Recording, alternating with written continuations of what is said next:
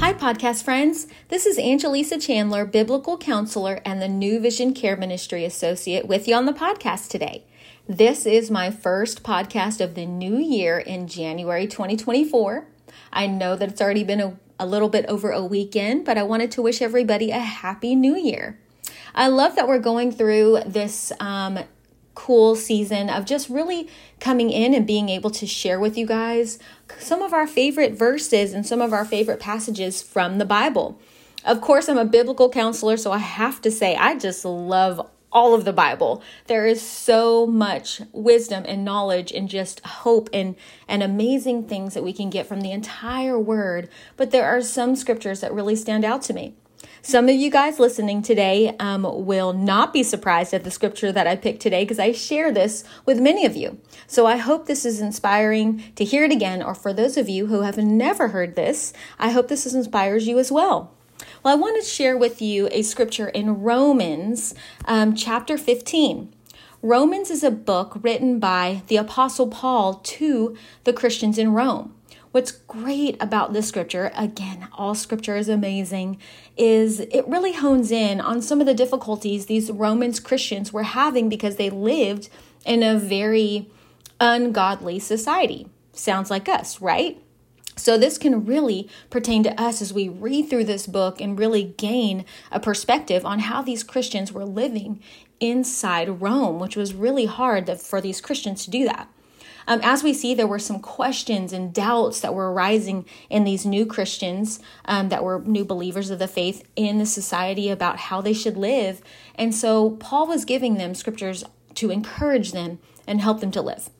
Well, one of my favorite scriptures is Romans chapter 15, verse 13. So if you will read that with me right now, I'm going to be reading from the NIV. It's one verse, but it is so packed. So get ready, guys. All right, so this is Romans 15, verse 13.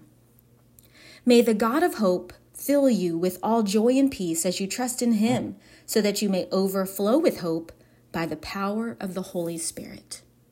I don't know if you caught this, but I said the word hope several times in this one verse. Here's the crazy thing that really stands out to me about this passage is this word hope. I had to really think about this when I first started reading this passage about hope, to really think, what does hope really mean? Well, if we think about how we use the word hope in our current society, in our current situations today, we say things like, I hope it doesn't rain tomorrow, or I hope that I get that job, or I hope that I can pay my bills, or whatever reason that we use the word hope, it's very uncertain. So if we think about this word hope in a worldly view, it is not a certain hope. But what we're reading in this verse shows us that God is actually over hope. So if he is the one over hope, then we know and we can guarantee that it is certain. Matter of fact, he says in the beginning of this verse, may the God of hope, he is the one over hope. So we can trust that the hope that God offers is certain. Of course, not the world's hope, but God's hope. Now let's kind of break this down. So this hope, if we find it in God, what will it do? What will this hope give us? The scripture says it will fill you with joy and peace. Man, what's the opposite of joy and peace? The opposite of joy is sadness. The opposite of peace is chaos. Man, I don't know about you, but many, many days I feel sad and chaos and disruption in life and not joy and peace.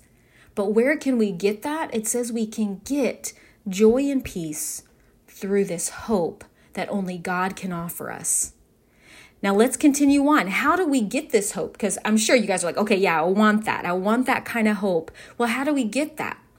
If you keep reading the verse, it says, as you trust in him. So how do you get this hope that God offers that gives us peace and joy?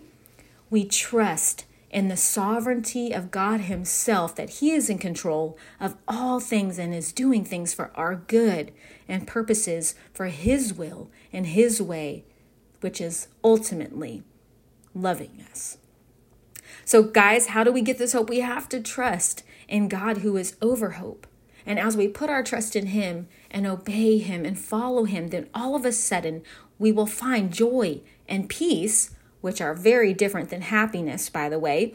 Joy means we could actually find contentment and peace in times of struggle and hardship. And that's what I want for all of you. So now you're saying, okay, so what, Angelisa? So what, we get this hope. What will that gain us? Well, the second part of that verse says this: so that you may overflow with hope by the power of the Holy Spirit. Guys, I want this type of hope for you. God is saying if we trust him, he can give us a peace and a joy so abundant that it will overflow in our lives no matter the situation we're in. No matter if it's a good day or a bad day or hard circumstances or easy ones, this joy and peace will overflow in us so much that we will still have hope. Guys, this is the kind of hope that we cannot find in this world. We can only find in Jesus. So I hope this verse is really encouraging you today. If you've found this new year to already be a difficult one, which I know sometimes it can be even starting off. But guys, there is a hope that we can gain that I pray that all of you guys can look forward to. And it's the hope that only comes from the Lord. So again, may the God of hope fill you with all joy and peace as you trust in him, so that you will overflow with hope by the power of the Holy Spirit. Guys, I love you, and I pray that you really lean into this hope. Have a great day. Bye.